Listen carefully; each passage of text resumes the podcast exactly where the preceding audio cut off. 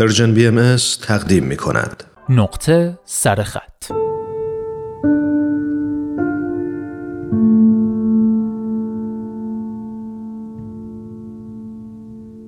دوستان به مناسبت سال روز درگذشت حضرت عبدالبها نقطه سرخط هم مثل بخشهای دیگه این شماره مجله جوانان به مبین آثار و تعالیم بهایی اختصاص داره چند سال پیش دقیقا به همین مناسبت دوست و همکار خوبم پارسا فناییان گفتگوی انجام داده بود با استاد وحید خورسندی تصمیم گرفتم در نقطه سرخط ویژه امروز بخش از این گفتگوی جالب رو یه بار دیگه با هم مرور کنیم. جناب خورسندی ابتدا با معرفی حضرت عبدالبها و مهمترین ویژگی ایشون شروع می‌کنن.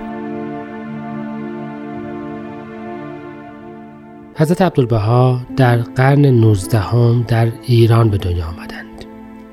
مملکتی قوتور در تعصبات و در تنگ نظری ها و در تنگ چشمی ها. در کودکیشون دچار این شدند که پدرشون رو به زندان بیاندازند. تقریبا تمام آشنایانشون رو دچار قتل و غارت و اعدام و سختی ببینند. در نه سالگی تبعید شدند و تمام عمرشون رو از اون سن تا 65 سالگی در زندان گذراندند یعنی حدود 40 تا 50 سال از زندگیشون در حبس و تبعید گذشت. همه امکاناتی رو داشتند و همه موقعیت هایی رو براشون فراهم شد که کینه بورزند که تعصبات را نش بدن. و در اون دنیایی که همه بقیه مردم تقریبا داشتند کینه میورزیدند ایشون پیام محبت عمومی به همه افراد انسانی را آورد. در تمام ایام حیاتش بین دوست و دشمن بین مؤمن و غیر مؤمن بین آشنا و غریبه فرقی نگذاشت.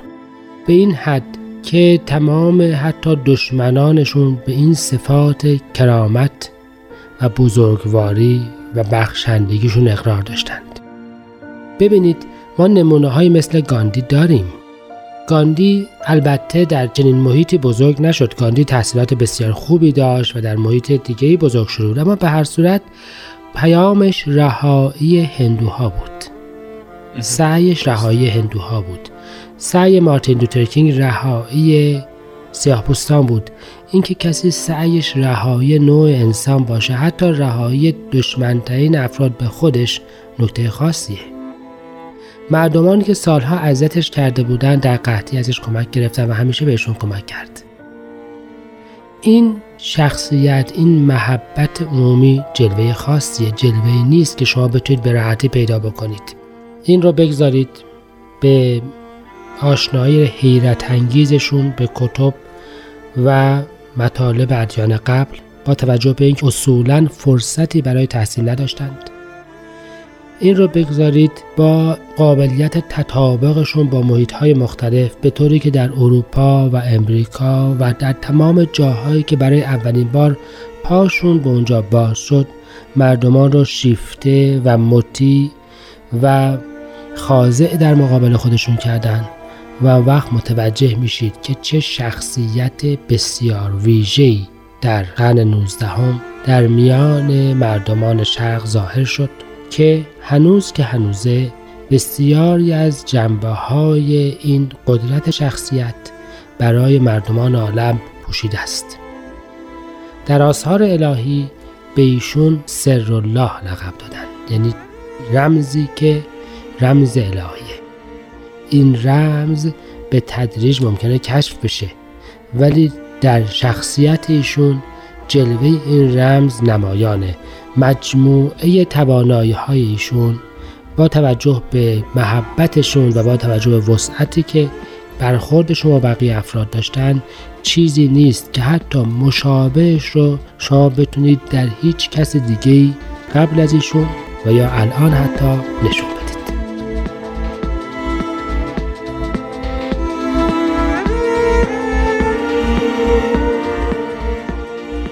بله جناب خورسندی حضرت عبدالبها رو شخصیتی منحصر به فرد توصیف کردن از این لحاظ که اگه همسال گاندی و مارتین لوتر کینگ برای رهایی گروه خاصی از انسانها تلاش می‌کردن حضرت عبدالبها برای نجات نوع بشر حتی دشمنانشون تلاش کردند اما استاد خورسندی معتقدند که حضرت عبدالبها در تاریخ ادیان هم مشابهی نداشتند. دلایلش رو با هم میشنویم. اولا سراحت آثار بنیانگذار دیانت بهایی. به مقام ایشون هیچ مشابهتی با آثار ادیان دیگه در مورد افرادی که مبینش بودند نداره. جای اختلافی باقی نمی‌گذاره. این مطلب خاصیه شدت نفوذ و تاثیر ایشون در زمان حیات بنیانگذار آین بهایی حضرت بهاءالله هیچ مشابهتی با ادیان قبل نداره. یعنی اینکه در زمان حضرت بهاءالله هم بسیاری از ارتباطات جامعه و امور مراودات جامعه به عهده ایشون بود. از جهت دیگه وسعت تاثیر ایشون ارتباطشون با مردم و ملل و افراد دیگه در ادیان دیگه مشابهتی نداره. نهایتا افرادی که به عنوان جانشین پیامبر در ادیان دیگه مطرح هستند در اون جامعه دینی خاص مورد احترام و صاحب نفوذ بودند. ایشون در میان تمام مردمانی که اصلا مقام روحانیشون رو هم حتی شاید قبول نداشتند بسیار صاحب نفوذ بودند. از جهت دیگه کسرت آثار و نوشتجات ایشون در میان بقیه افرادی که با عنوان جانشینان پیامبران مطرح هستند ابدا قابل مقایسه نیست و مشابهتی نداره. همه اینها اضافه میشه به نکته بسیار مهمی که اصولا در میان جانشینان پیامبران سابقه نداشته و اون اینکه ایشون حیات خودشون رو نه وقف مؤمنین به دیانت خودشون بلکه وقف تمام افراد انسانی کردند. یعنی دیانت رو از حلقه خاصه به فرمایش خودشون دوستان موافق به حلقه عالمیان ارتقا دادن به فرمایش مبارکشون همه کس دوستان موافق رو دوست داره. افتخار به این است که همه عالمیان رو دوست داشته باشیم و ایشون کسی بودند که دیانت رو به صورت یک پیام محبت عمومی برای همه افراد انسانی درآوردن این چیزی نیست که در ادیان گذشته حتی مشابهتی داشته باشه و البته عدم خشونت ایشون و البته عدم وجود هیچ نکته اعتراض برانگیزی حتی از لحاظ افرادی که مغرض باشند در حیات ایشون همین اینها باعث میشه که ما بتونیم بگیم حضرت عبدالبها حتی در میان جانشینان پیامبران هیچ مشابهتی با کس دیگه ندارد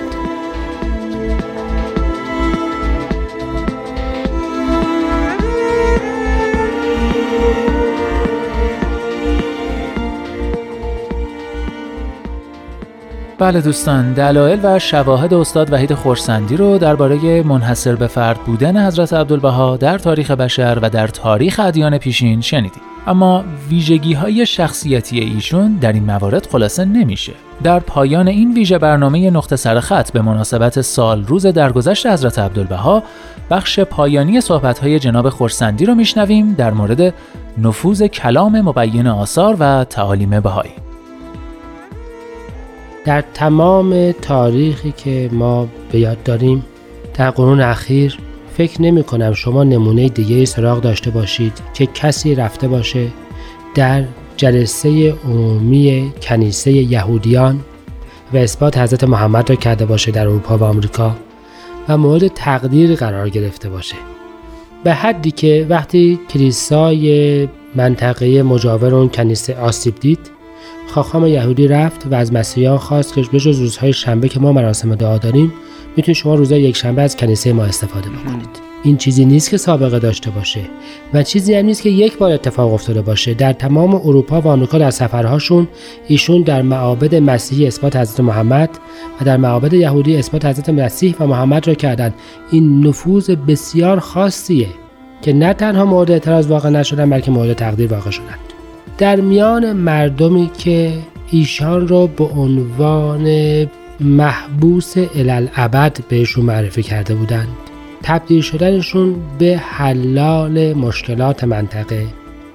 به حدی که به عنوان رافع مشکلات حتی مورد توجه دولت‌های خارجی قرار بگیرند چیز خاصیه. با توجه به اینکه در سیاست همیشه دخالت نکردند مکاتبات ایشون با کلی اصلاح طلبان امپراتوری عثمانی و بقیه افراد نکته خاصیه. اینکه ادوارد براون و امثال این از شرقشناسان تصریح بکنند که مشابهی در میان حتی ایرانیان با ایشون نیست نکته خاصیه. شاید برتری که افراد غریبه به اون شهادت بدن نشان برتری بسیار بیشتری باشه. ولی فکر می‌کنم همینها نشان نفوذ خاص ایشون باشه.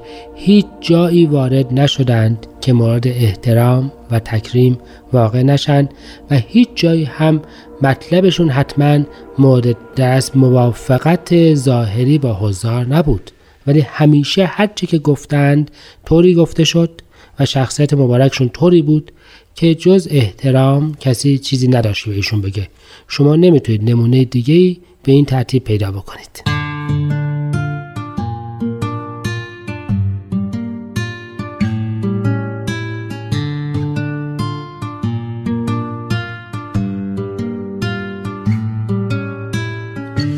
بزرگ بود و از اهالی امروز بود و با تمام افقهای باز نسبت داشت و لحن آب و زمین را چه خوب می‌فهمید. صداش به شکل حزن پریشان واقعیت بود.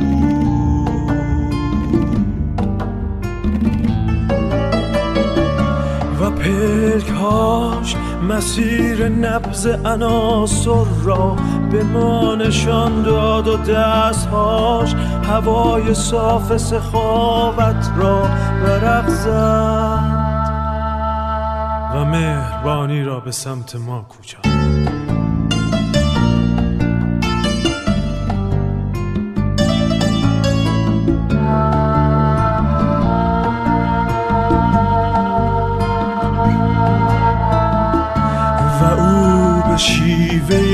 باران پر از تراوت تکرار و او به سبک درختان میان عافیت نور منتشر می